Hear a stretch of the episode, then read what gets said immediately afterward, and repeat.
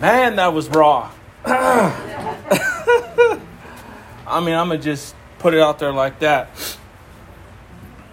With the power of the Holy Spirit, I keep it real.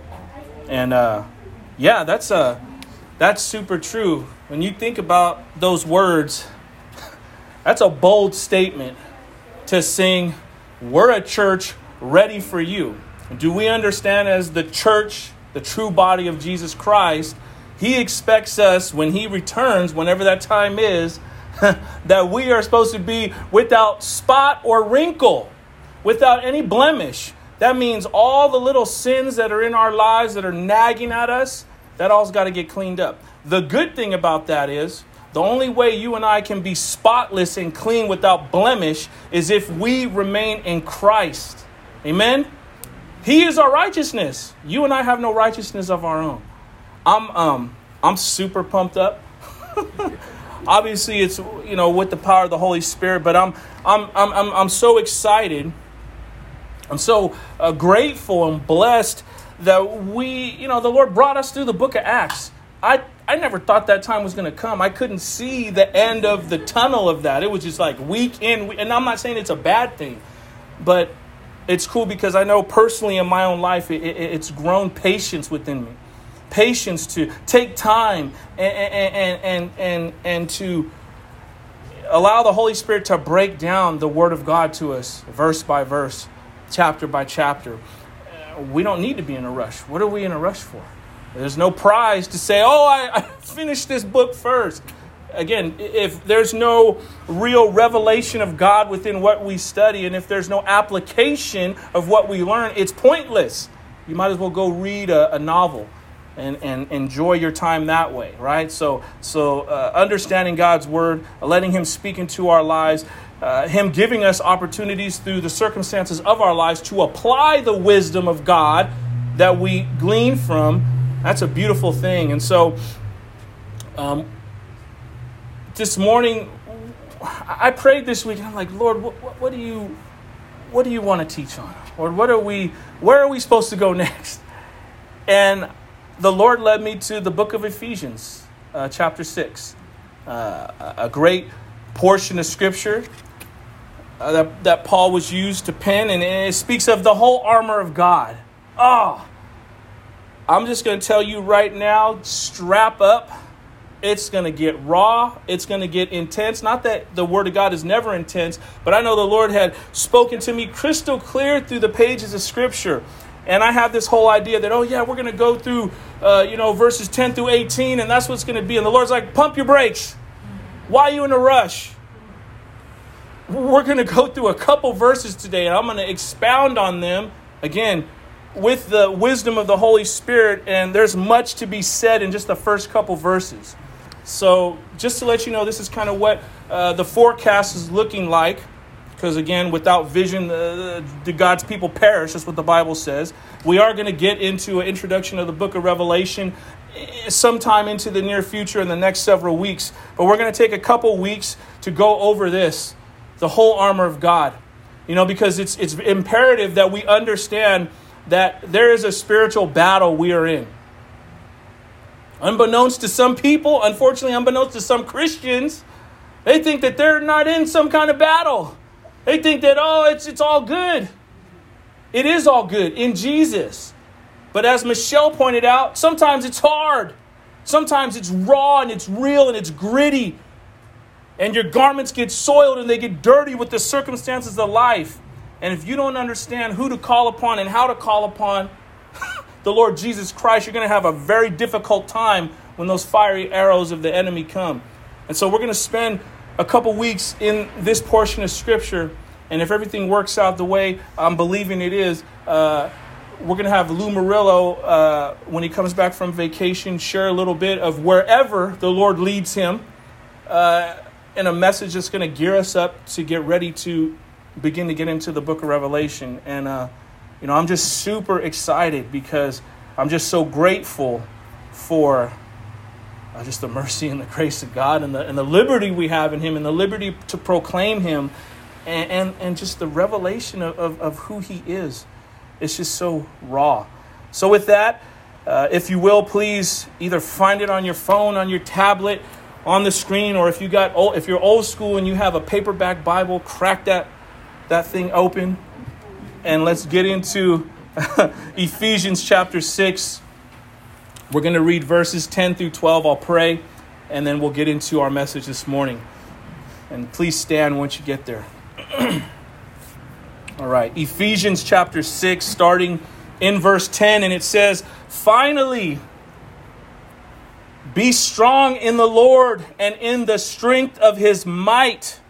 Put on the whole armor of God, that you may be able to stand against the schemes of the devil. For we do not wrestle against flesh and blood, but against the rulers, against the authorities, against the cosmic powers over this present darkness, against the spiritual forces of evil in heavenly places. Let's go ahead and pray. Father God, Lord, we, we look to you. Lord, you're the only one who can reveal truth to us. Lord, you're, you say your word never returns void, so may you speak from the depth of, of your wisdom into our hearts. Help us to understand this portion of Scripture and how it is so pertinent to us as believers in Christ that we understand the high calling upon our lives, that we may not take it lightly, the miracle of salvation that has been received by those of us who have accepted Christ as their Savior. May you make real and clear to us the reality of the spiritual battle we are all in and how we can be victorious moment to moment. Father God, we give you all the praise, the honor, the glory, and the love. We thank you for your Son, Jesus Christ. It is in your Son, Jesus Christ's precious name that we pray. Amen. All right, you may be seated. Like I said, today is a two part series, and we're going to spend a, a good portion of time just on these first few verses. There's so much meat and so much depth in these verses. You see, we like to use the word victory. Victory is a great word, right? If you're a sports person, you want to be victorious. You don't want to be on the losing end. You want to be with the group of people that are holding up the trophy. How many people are, are have been watching the Olympics uh, the last couple days? Anybody into the Olympics, or is everybody like, I'm straight? It's from it's from all those Romans and the Greeks and what were they doing? You know, it's crazy because you know you start unearthing stuff. It's kind of you know it's like wow, you know I don't know if that's something we should be glorifying. Well, you know for whatever reason I I've been watching some of the Olympics and you know it's it's everyone's goal, every athlete's goal to get that gold medal, right? They want to be uh, you know standing on that podium in the middle for the pride of their country, uh, showing that they're victorious. Well, you know in any form of victory. In order to claim victory, there must be some sort of battle or struggle that ensues in order for you to be victorious. Is that correct, right? You trekking with me? Because you're either going to be victorious or you're going to not be victorious. Let's apply this to our lives, just as human beings across the board. As humanity, we are all born into a spiritual battle for our souls. And, and this concept is very difficult for some people to swallow. They don't want to acknowledge that, unbeknownst to them, they didn't ask for this, but they're put in a circumstance where their soul hangs in the balance. Truth be told, that is the reality every soul that's brought into this world is in. That's the setting it doesn't matter if you're poor or you're rich. It doesn't matter if you're black or you're white. It doesn't matter if you claim to be non binary or if you're heterosexual by your preference. The reality is, whatever your opinion is about everything, you're born into this world into a spiritual battle. Today, we will take a look at how we can be victorious in this spiritual battle daily through the righteousness of Jesus Christ. We will learn uh, where this battle originated from and how we have the free will and the responsibility to choose what side we are going to align our lives with. Are we going to align our sides, our lives with whatever we want and, and, and, and engaging in every sensual desire we want? And I'm not talking about sexual, but I'm talking about physical, earthly, worldly, tangible. And we're sold out for that. However, we can gratify our nature. Or are we going to align ourselves in true victory? The way we were created to live, to honor and glorify God, to, to, to, to have the liberty and the freedom to live the correct way and enjoy the benefits of coming under submission to the King of Kings and Lord of Lords. You see, every person has that decision to make in their lives. Essentially, when you put on the new man who is Jesus Christ, you are putting on the full armor of God. That is when you understand the totality of what Jesus Christ did upon the cross of Calvary. When you put on Christ as your righteousness, you are in Him embodying the full armor of God. They're interchangeable, if you will. We will learn what it looks like practically in everyday life. And even how, in our darkest moments, how we can remain victorious over the enemy, the enemy of our soul, Satan, when we are channeling our our effort in the strength and the power of Jesus Christ. That's what we're going to learn today. There's several main points this morning, and the first one is this victory in Jesus Christ is in his finished work alone and not ours. It's in the finished work of Jesus Christ, what he has done, not what we have done.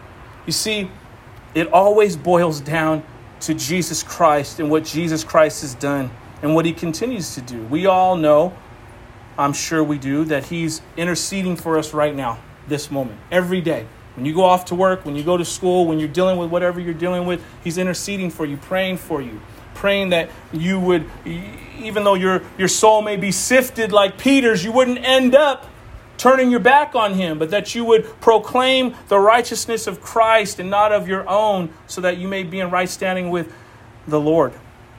You see, it is by the stripes of Jesus Christ that you and I are healed spiritually for eternity and how we have victory. That's where the victory comes from. It comes from the shed blood of Jesus Christ. It is because his finished work on the cross that now you and I can live free from the bondage of sin.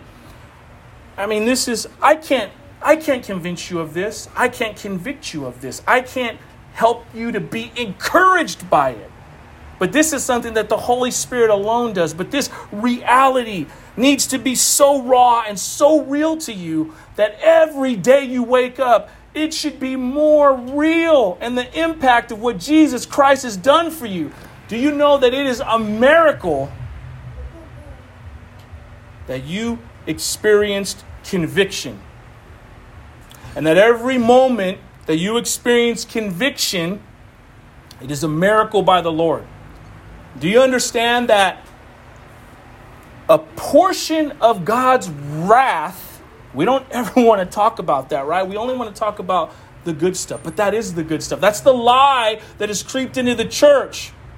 That the church no longer wants to talk about sin. That the pastor doesn't want to talk about the wrath of God. But that's an attribute of God that's just as equal as his love.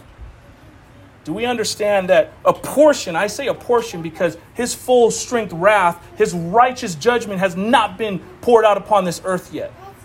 But a portion of the wrath of God has been revealed to mankind when our consciences become seared and we no longer can determine what is right and what is wrong, when we are given over, if you will, to a reprobate mind, and all we can think of is gratifying our own desires. And again, I'm not talking merely of sexual desires, but desires to be prosperous and succeed and squash people like cockroaches, like Mr. Wonderful. I'm not talking on him.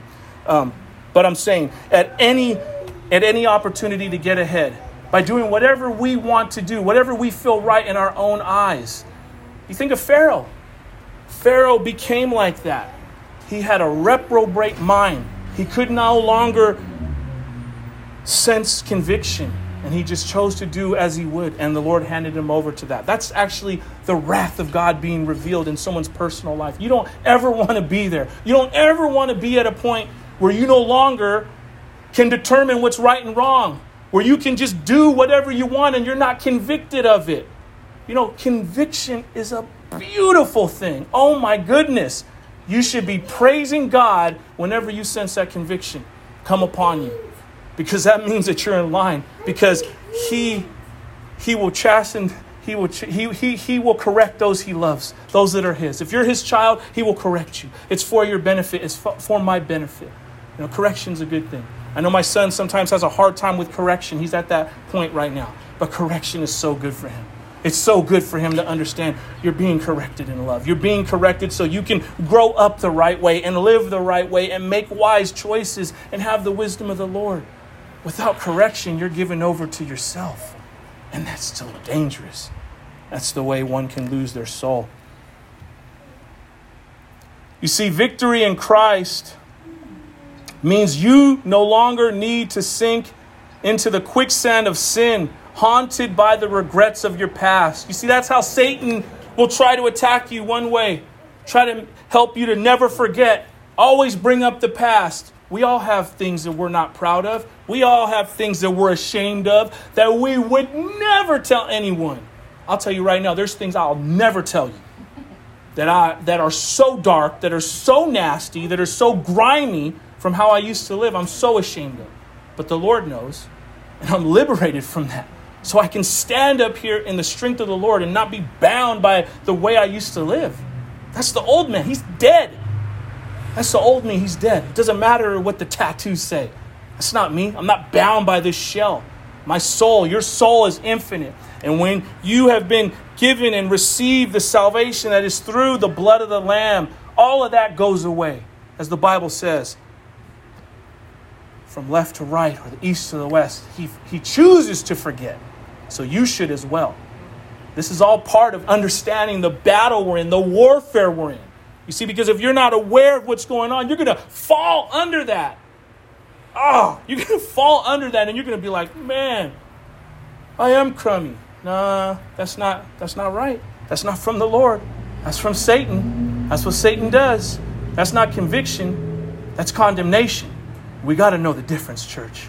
We got to know the clear difference. You got to be able to see the telltale signs of what's going on within your life, or else you couldn't be deceived by a satanic spirit that's going to try to take you out. Unfortunately, some Christians are not maturing and they're not able to decipher the Holy Spirit from all kind of other unclean spirits. And that's what Satan loves to do. He mixes in truth, a little bit of truth with a whole bunch of lies. And if we're not sound on the rock of Jesus Christ, our lives are going to be flipped into a tailspin at the whim, like the Bible said, tossed to and fro by any wind of doctrine. That shouldn't be so of the true Christian. Amen? We should be those to determine what is this Spirit telling me. When I'm up here speaking, you better be critically hearing what I'm telling you and able to decipher either He's telling me the truth or this is a fool up here, a wolf in sheep's clothing, deceiving me. It's real. Don't ever come in here one Sunday and think, oh, I can just sit back and listen to this man speak. It's not right. It's not good for you. it's not good for you. It's not good for me. The other part of this is our enemy doesn't need to control us because we can walk in the newness of life through the strength of Jesus Christ. And we are also now commanded it's a command. It's not if you want to. we are commanded to tell others of God's mercy and grace and warn them of the wrath to come. You see, it's not about I got my get out of hell pass and then I just kick back and I live a plush life and I'm in air conditioning and the seats are nice and I got a placard where I sit and I, I give to the church and that's all good. It's not about that. You know, the Bible's clear. Some plant, some water, but it's God who gives the increase. When you're at the check the checkout and you tell the, the cashier, God bless you, you know, that can be considered a form of you, uh, you know, throwing a seed or you watering. It doesn't always have to be a five point sermon being taught for you to be exercising, sharing your witness about who Jesus Christ is. Sometimes it comes in the form of you coming along somebody and giving them a hug. They're having a difficult time. Or you sharing whatever it is the Lord puts on your heart. But there should be a reflection of how we live that is in connection with what the Bible says. And that's the beautiful thing, you see, because I recently have been like, man, Lord, give me a, I uh, just sense like, Lord, I need a stronger desire for the, for the lost. I need a stronger desire to want to see people healed, to not just be in my own little bubble and living my own life, but but does my heart break for these people that I see out there that are homeless or the people that are suited and booted in a Tesla and it looks like they're perfectly fine, but they're on the road to hell? And then the Lord had to remind me, just do your little part every day in my strength. I, I don't I don't I don't have to see this church packed to, to, to, to, to realize that God is working in my life, but I better do my part in every circumstance He gives me. I, I recently went back to work this week, um, you know, physically to the, the school site. And for me, it was like a reset. I hadn't been there for almost 15 months. And the Lord was like, you know what? This is a fresh start for you, Keefing, to be able to do your job and do it as you're doing it onto me. As you service these clients Engage with them, love them, give them what they need, for they can't even do it in their own strength because they have a disability where they can't. Some can't even go to the restroom by themselves, some can't wash their hands by themselves. And I found myself putting myself outside of my own comfort and serving them. And it's like I had lost touch with that for quite some time because I hadn't seen them physically, face to face for a long time, bathrooming somebody you know, doing these things that, you know, it's a call to service. And it's just, it was freeing, it was liberating. I think this is what people that work in, the hospitals all through this COVID 19, putting their lives at risk on a daily basis, this must be what they feel like every day. And Lord knows, I don't know how people who aren't Christians in that field survived. I don't know what reservoir of strength they were drawing from, unless it's just the grace of God allowing them to do that work. Because it's crazy. But this is where I found myself this week, and, and uh, just a reason why I'm just so energized about what's going on in this message because, man, we have the keys, if you will, to the city. We have, we, we have the truth that people are searching for in all kind of other areas, but we know exactly what we need to do and how it can be done and how we can be victorious. Excuse me. Don't worry, some kind of humor will pop up somewhere in this message, but it, it is it is deep right now. It is intense. I am I'm not going to lie about that. All right, the second main point is this: being born into this world, you and I are born into spiritual warfare. Man, I mean, this is something I pray, I pray that don't, don't, don't, don't let, don't let this be insulting to you. Don't, don't let the word of God insult you. Don't, don't become embittered by the truth. As unfortunately, in some of the church, that's what's happening. And the truth is revealed. People are closing their ears, closing their eyes, and closing their heart to the truth because they don't want the revelation. They don't want to deal with the reality of the griminess and how raw it is. Do not let the word of God be offensive. The word says it will be offensive. What I'm saying is, you personally don't allow the word of God to be offensive because that's revealing something of your heart that needs to get right. That you need to go before the Lord so you can get right, so you're not offended by the truth as it's revealed to you. You see, our, our text briefly touches on the fact that we are fighting against spiritual powers that originated in heavenly places. But you see, even before Adam and Eve were created, even before they chose to eat of that fruit, of the forbidden fruit that they were told not to eat, there was a war being waged in heaven. There was already depths of craziness going on in spiritual places. The Bible's clear, it tells us this. You see, when Lucifer decided within his own heart that he wasn't content to play second fiddle to God Almighty, that's when it popped off. That's when it popped off. That's when it got that's when it got grimy. When he decided, no, no, I want to esteem myself above you. I want to control what you control. I'm no longer content doing what you created me to do.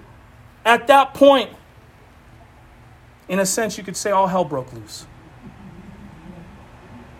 He became discontented with the purpose he was created for to worship the true and living God. And you look at it today. A lot of people say, It's my body. You look at any television show, and I guarantee you there are so many innuendos of do whatever you want with your body, have premarital sex. It's okay. Gratify your flesh. Is it not? Let's keep it real, folks. Every television show, they slowly, comically suggest these things.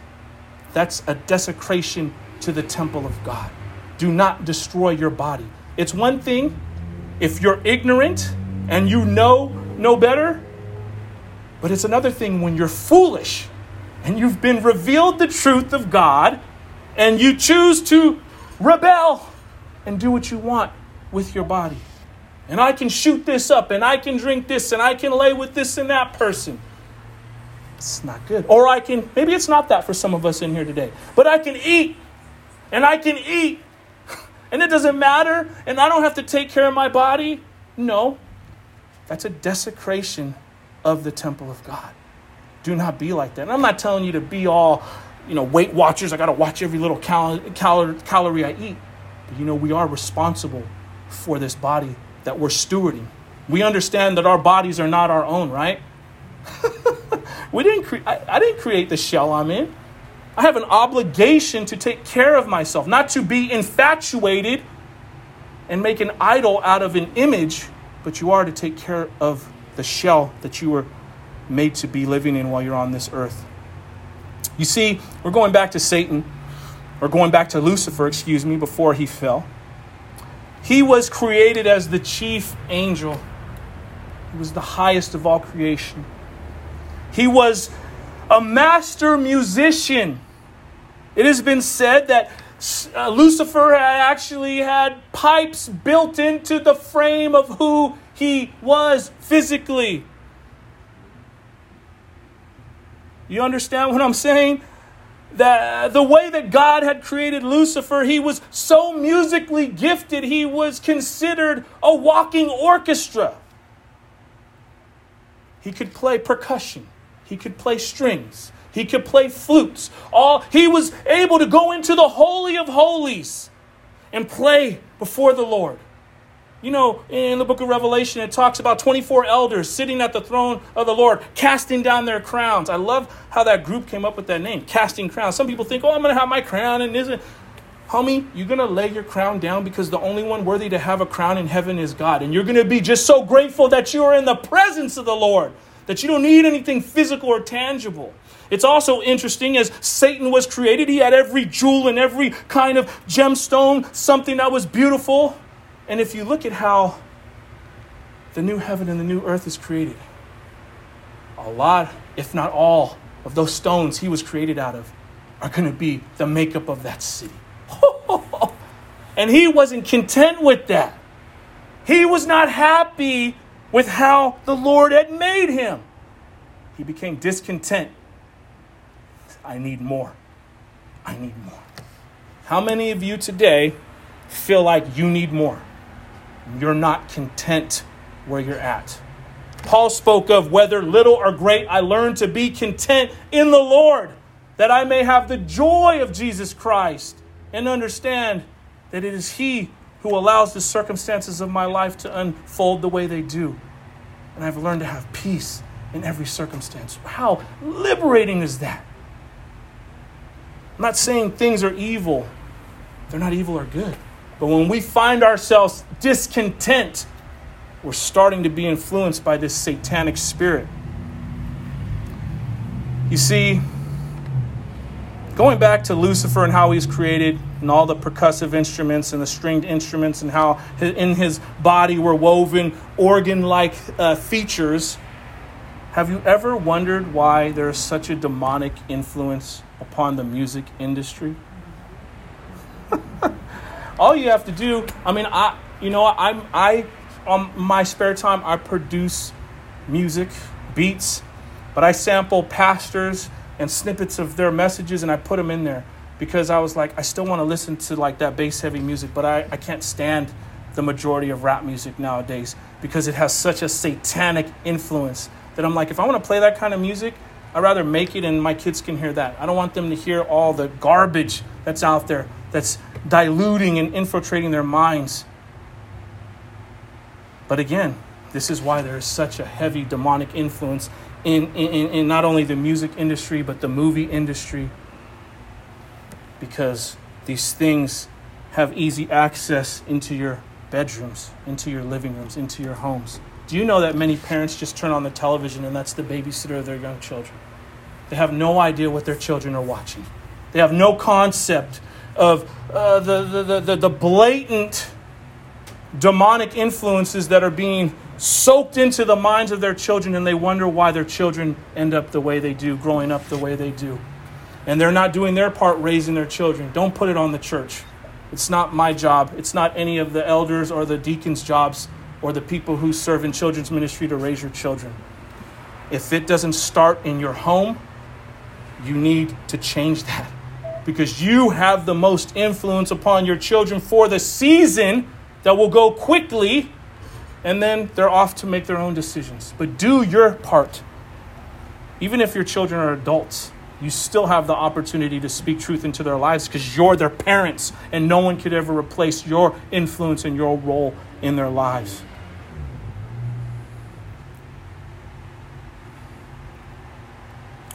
This whole idea of Satan or Lucifer wanting to be greater than God, this created a war in heaven. A war that he would undoubtedly lose, but a war nonetheless. The, the scriptures are clear that he had seduced a, one third of the angelic hosts to join him. And that's what's known as demons. Demonic, they turned. They used their free will to turn from the true and living God and say, "Oh, oh I'm going to follow this this this angel's agenda." They became demonic beings. And this is what is spoken of when the scripture talks about a battle that's warring in heavenly places, principalities. It's interesting how some will fight even though in their hearts they know it's a losing battle. Maybe you've been that way. I know I've been that way in my past. Eh, this, this is where we get this whole idea of, I'm going down swinging, or I'm not going out without a fight.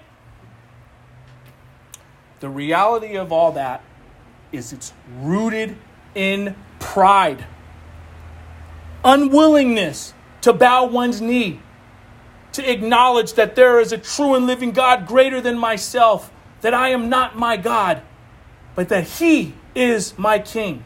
That unwillingness is that satanic influence directly from Satan himself. And for us, we need be those people who are not willing to just allow that influence to creep into our lives. Amen. But we must call upon the Lord. Ask Jesus, place a hedge of protection around me. Help me to guard my mind and my heart in Christ Jesus, that I may not be led astray by these schemes of the enemy. This leads us to our third point this morning, which is this you must put on the full armor of God if you want lasting victory against the devil. It's all or nothing. One or two pieces don't cut it. You need the full armor of God, or you will not stand a chance against the schemes of the enemy. But the good news about this is by utilizing the full army of God daily, you can be a victorious soldier in the army of God. Again, in all reality, the full armor of God is to put on the second Adam, which is Jesus Christ and keep him on. Don't, don't take him off. Once you put on Christ, keep Christ on.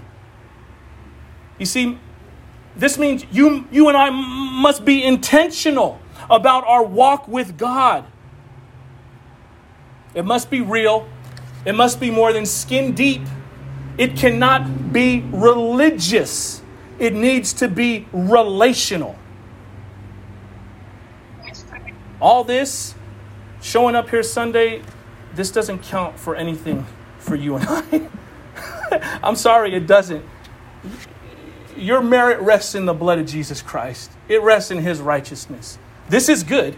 We're called not to forsake the meeting of the saints, but this can be outside of this building too. This can be outside of a Sunday service where you're being uh, taught something. But, but uh, again, it, it, it, it, it shows us that works don't, don't justify us. Don't look to these things.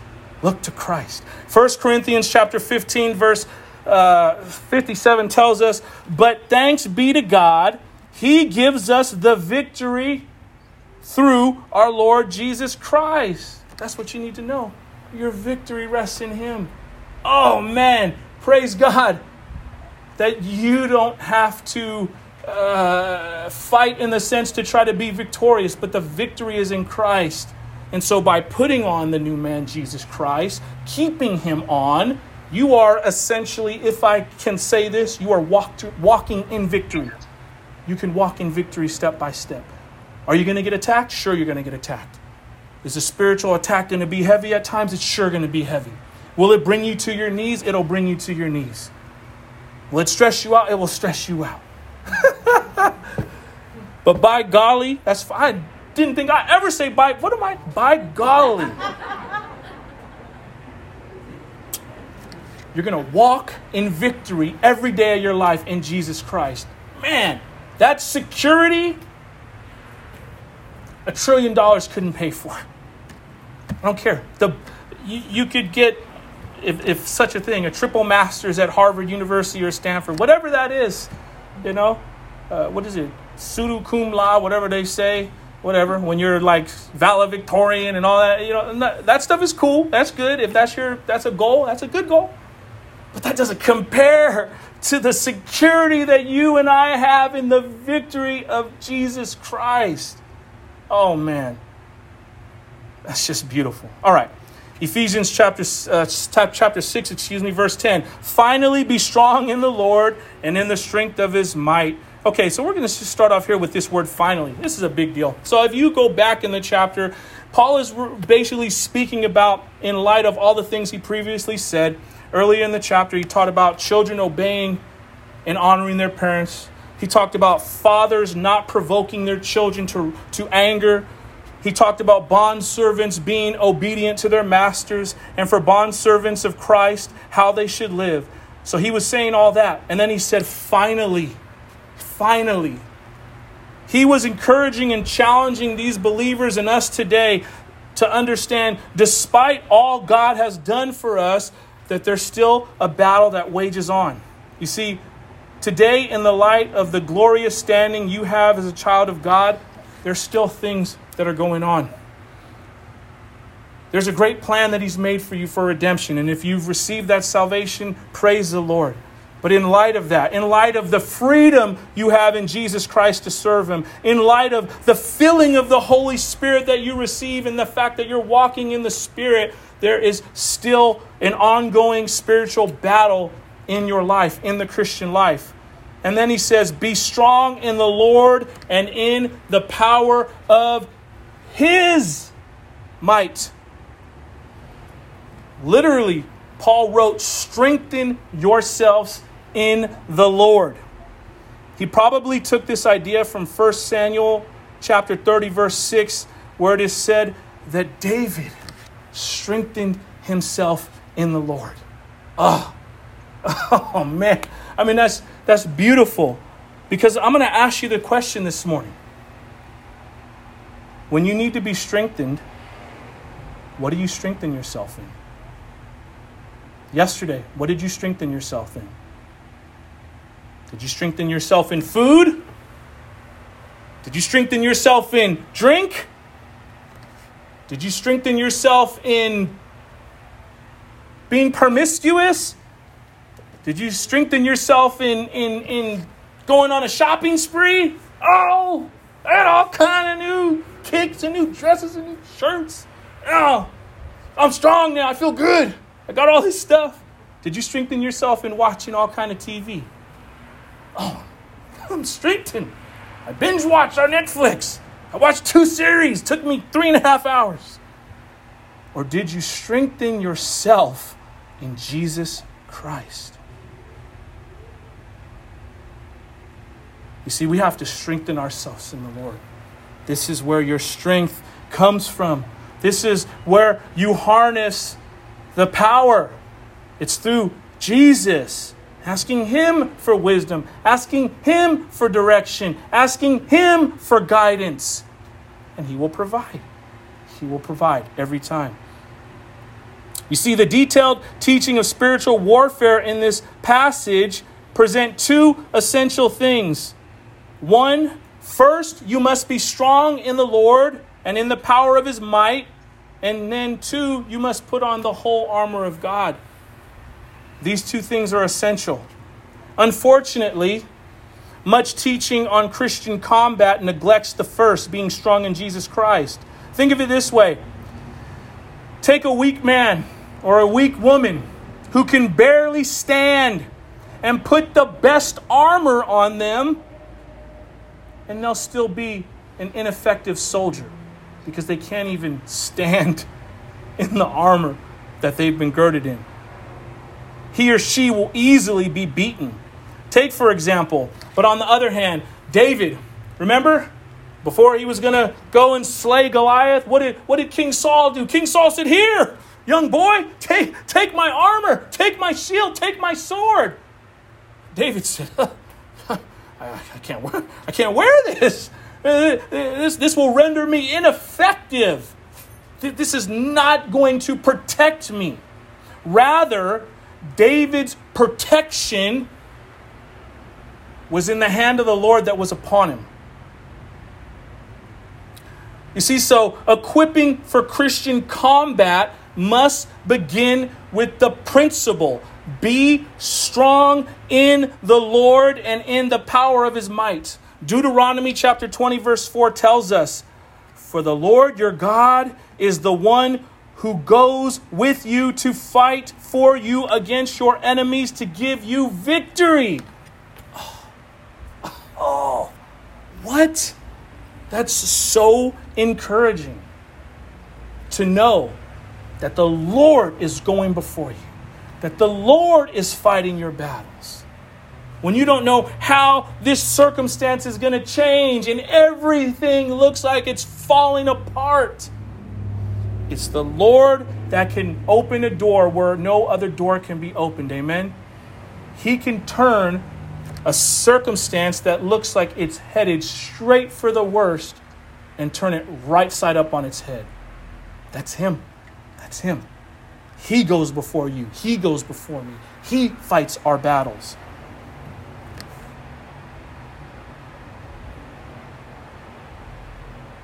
For us as children of God, we need to learn how to walk in His strength. This is why it is so, uh, I believe, I've been convicted of this personally, and I believe this has been revealed to me, why it is so important to pray in Jesus Christ's name. The reason being, by, by whose power are, and strength are you relying upon? Surely not your own, surely not my own.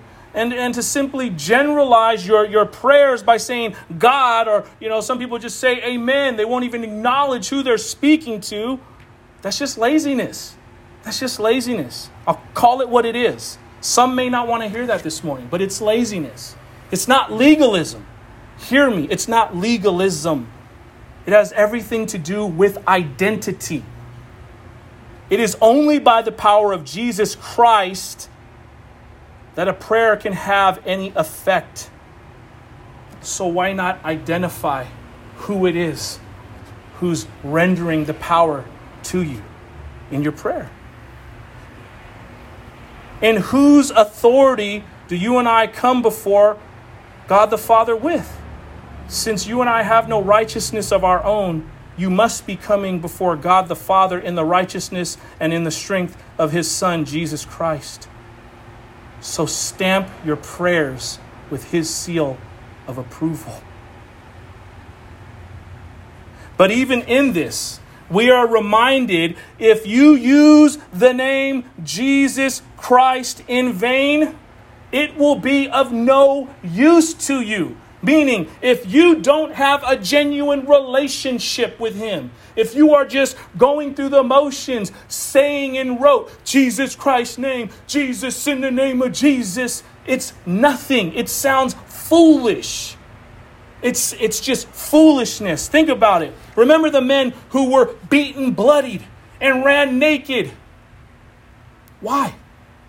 because they try to use the name of Jesus Christ like some kind of incantation and some kind of chant.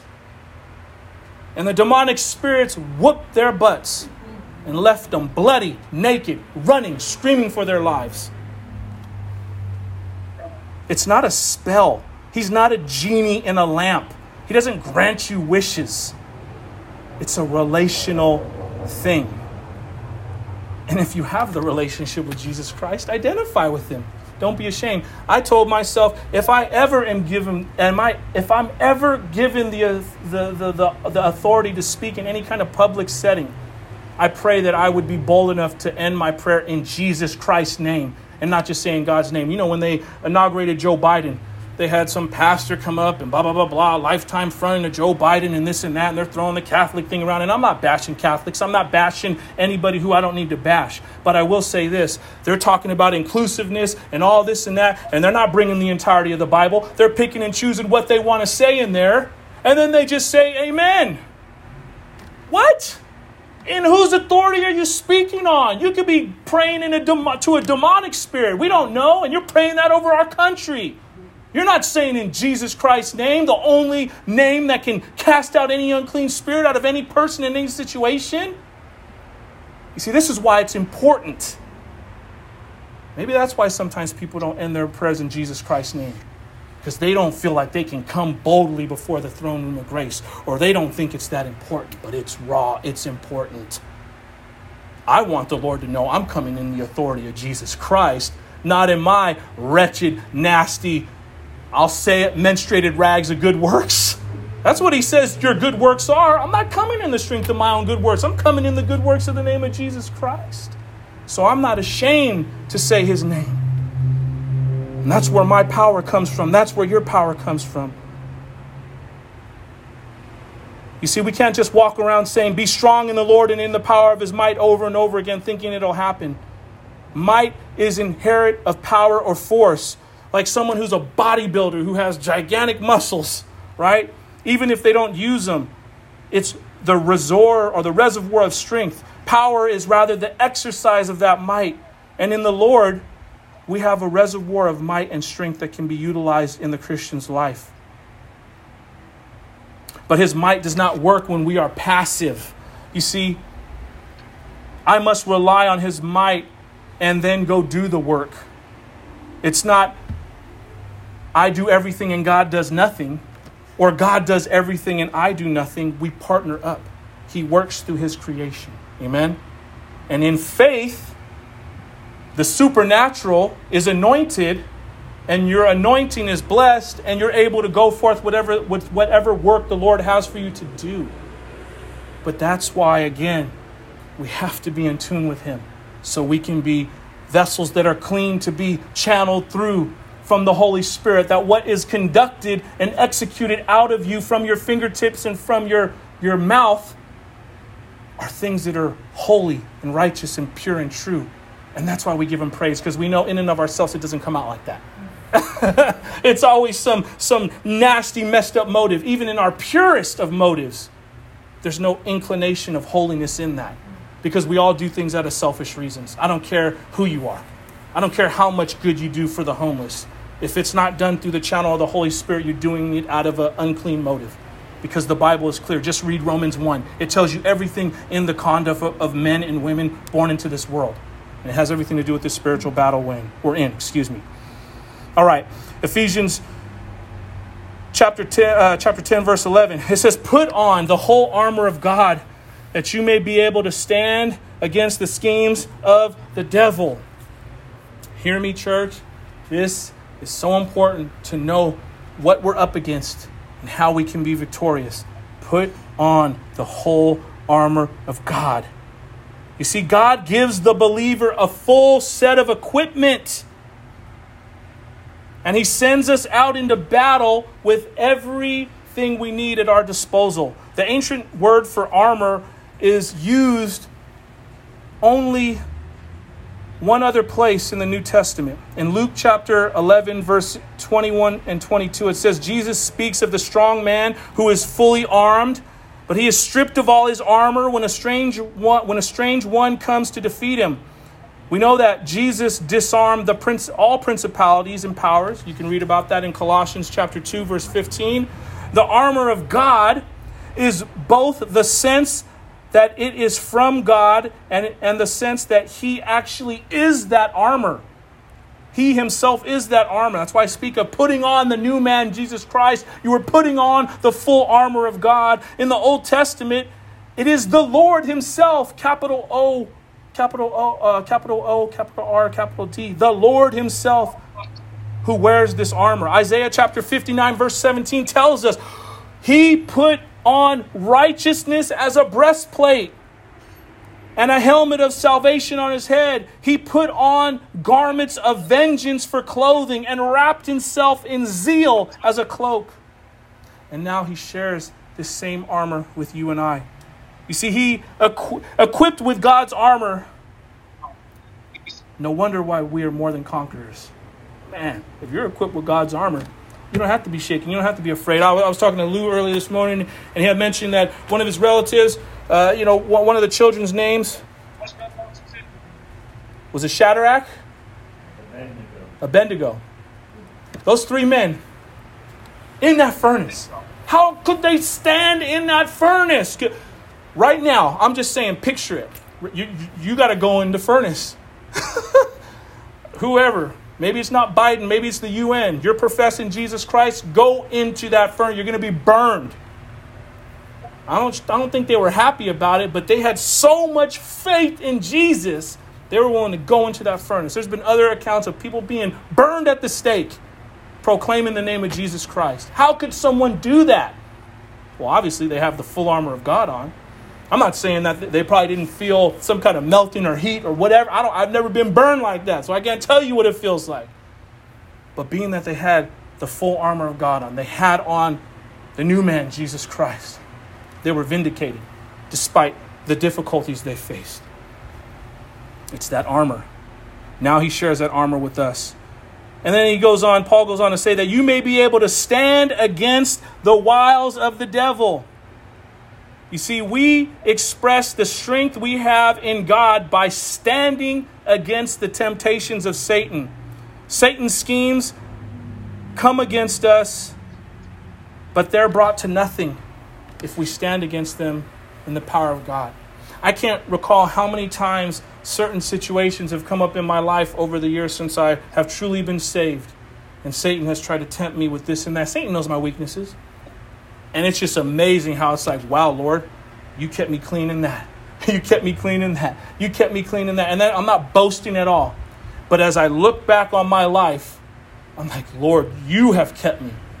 Because me in my natural self would have fallen into those temptations with ease.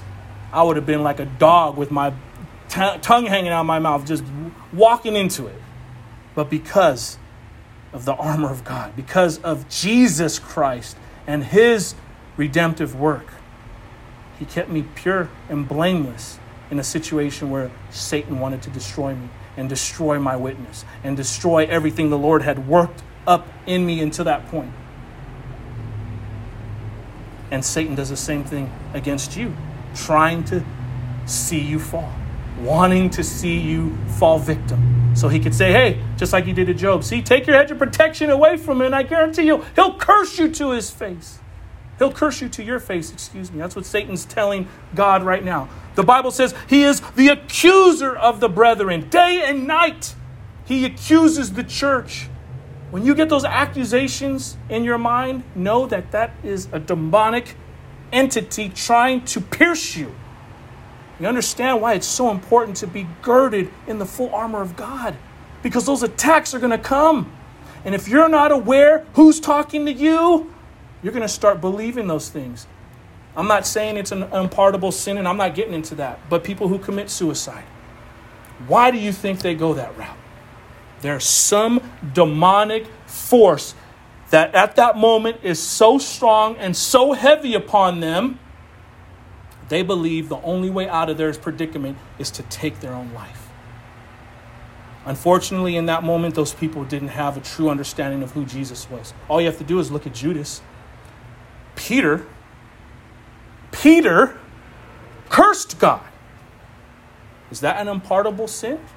It's not an unpardonable sin. I'm not saying to curse God. What I'm saying is Paul, Peter was forgiven. he had a clear understanding, he had a clear conviction and a revelation of who Jesus Christ was, and he came back to God. Judas, on the other hand, he just said, I, I shed innocent blood. And because he didn't have that personal relationship with Jesus Christ, he felt the only right thing to do was to hang himself and let himself die. I mean, it's raw, people. This is your one life to live. Do not waste your one life on this planet by not knowing who your creator is and what you were created to do. He's given you so many gracious gifts, so many things that everyone in this room is so talented at. There are things that you can do that nobody else can do the way you can do them in the power of Jesus Christ. Find the passion that God has given you and use it and enjoy your life and warn other people of the judgment to come. Not in some weird standing on the corner, yelling and screaming, but led by the Holy Spirit. You know, just being real, just saying God bless you, just just engaging in them in a manner where you're you're holy. You know, you're not cursing up a storm like the rest of the guys. You're, you're, not, watching, you're not watching the pornography on the iPhone.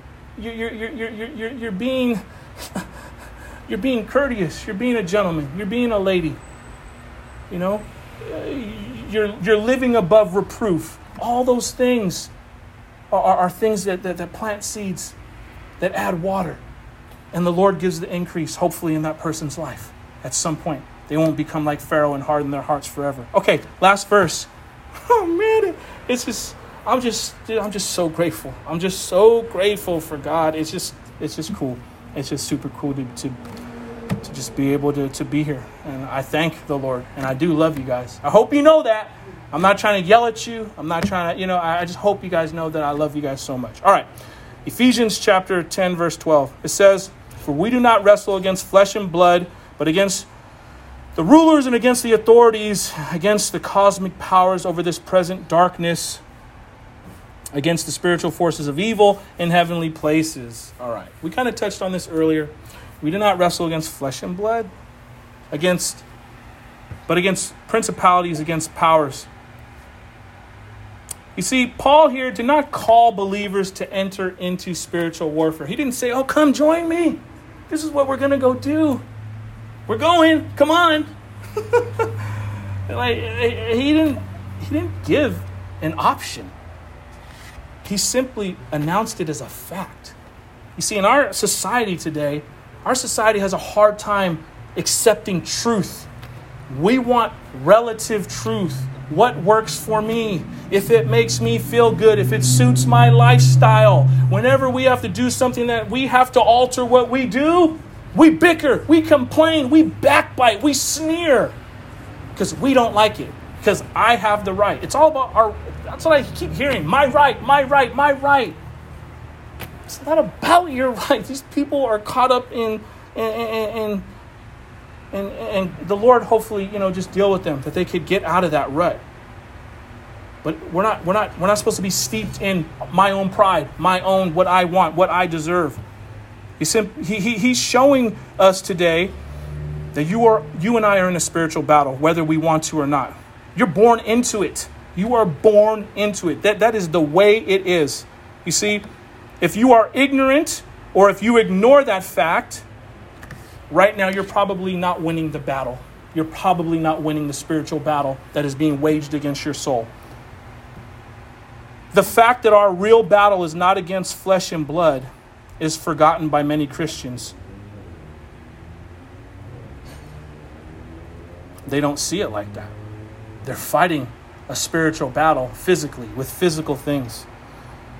Paul's idea here uh, is much the same as in 2 Corinthians chapter 10 verses 3 and 4. It says, "For though we walk in the flesh, meaning in our physical bodies, three dimensions, right? We do not war according to the flesh." For the weapons of our warfare are not carnal, but mighty in God for pulling down strongholds. Nations constantly do this. We're putting so much money into military and infantry and who can blow up this and who can launch this missile, but that's not the fight. That's just a physical thing. Principalities against power, against the rulers of darkness of this age, against the spiritual hosts of wickedness in heavenly places. We talked about this earlier, the origins of this. When Lucifer became prideful and that battle ensued, and now we've inherited that because of Adam and Eve and how they forsook what God told them not to do. That sinful nature, we're all born into it. You see, Paul uses here a variety of terms to refer to our spiritual enemies, but we should regard them as one and the same. They're on many different levels and many different ranks, excuse me, yanks, but they all have the same goal to knock the Christian down from their place. You see, Ephesians chapter 6, verse 11 tells us that all of our warfare is combating the wiles of the devil. At the end of the day, it's completely irrelevant if the opponent we face is a principality or a power or a ruler of the darkness of this age. Collectively, it's all the same. They're all members of the spiritual hosts of wickedness in heavenly places. When we get into the book of Revelation, the book will talk about how the kings and the rulers of this world, they're going to, they've band together with Satan and that demonic host and that unclean spirit and the influence of that satanic spirit and how it takes over, how it permeates the land. And it, it, all you have to do is look today and you see it. And this, again, is why it's so important to guard your minds and your hearts in Christ Jesus and have that spiritual armor on. You see, they are all part of a spiritual army that is organized and established into ranks under the headship of Satan who comes against, against us. The application is this. This is why it's so important to be diligent in what you and I allow into our minds. You see, you can't just watch every TV show and every movie like it's just innocent. Satan is subtle. But that's what makes his lies effective against a Christian who is not rooted deeply in Jesus Christ. They think they are strong in Christ when in reality they have unknowingly opened themselves up to all kinds of demonic influence. We learn more about these principalities and powers from other passages in the New Testament. And I don't have to t- have the time to read every single one, but I'll read a few. Romans chapter 8, verse 38 tells us that principalities cannot keep us from God's love. So you already know right there, you don't have to be intimidated by all these things that go on. There's no there, there's a limit to their power. God is sovereign, not these things. Ephesians chapter 1 verses 20 and 21 tells us that Jesus is enthroned in heaven far above all principalities and powers. You see, Jesus and Satan are not on the same level. Satan is a created being. Jesus Christ is not created by anything. He lives outside of space and time. That right there in itself should just calm any nerves you have about all this stuff going on and rest in the truth and the richness and the realness of who Jesus Christ is and let him be your vindication. Let him be your strong tower. Let him be your mighty fortress. Oh, man, that's I mean that's that's beautiful. You don't have to walk around in fear. You don't have to walk around stressed out. You see, Ephesians chapter uh, 3, verse 10 and 11 tells us that the church makes known the wisdom of God to principalities and powers. I'll end with these last two as the worship team comes up. 1 Corinthians chapter 15 verse 24 tells us that principalities and powers have an end. One day their purpose will be fulfilled and God will no longer let them work. Therefore God has a purpose in allowing their work. And this, this brings upon those who will allow pride to subside and conviction to set in, help them to recognize the error in their ways, turn from their sinful ways, ask for forgiveness, receive salvation in Jesus Christ, and live a liberated, the liberated life they were supposed to live, how they were created to live. This is a beautiful thing. Our victory, church, is rooted in Jesus Christ. But we must know and be aware of what we're up against so we can withstand the schemes of Satan. Amen? Let's pray. Heavenly Father, Lord, we thank you that you don't leave us to fend for ourselves, but that, Lord, we can pull from your reservoir, we can pull from your strength. That the new man, Jesus Christ, goes before us and fights every single battle and we can remain victorious. Sure, we may stumble at times. Sure, as any soldier in any battle will get cut, we'll get cut. But you know, we're grateful that you fight on our behalf and that our victory is rested and secured in you. So, Father, may you receive all honor, all glory, all love, and may you help us to live that way as well. We thank you and we praise you. In Jesus Christ's name we pray. Amen.